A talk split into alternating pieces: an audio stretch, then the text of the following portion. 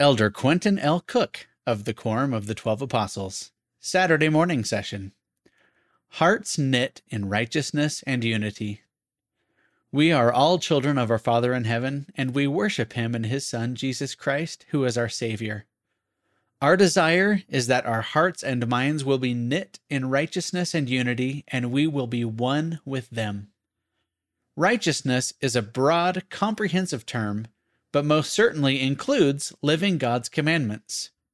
Unity is also a broad, comprehensive term, but most certainly exemplifies the first and second great commandments to love God and love our fellow men.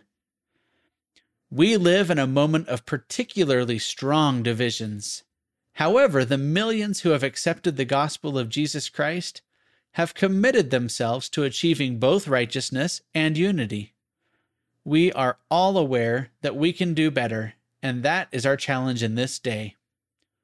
With our all inclusive doctrine, we can be an oasis of unity and celebrate diversity. Unity and diversity are not opposites. We can achieve greater unity as we foster an atmosphere of inclusion and respect for diversity. The Savior's ministry and message have consistently declared all races and colors are children of God. We are all brothers and sisters. Our church culture comes from the gospel of Jesus Christ.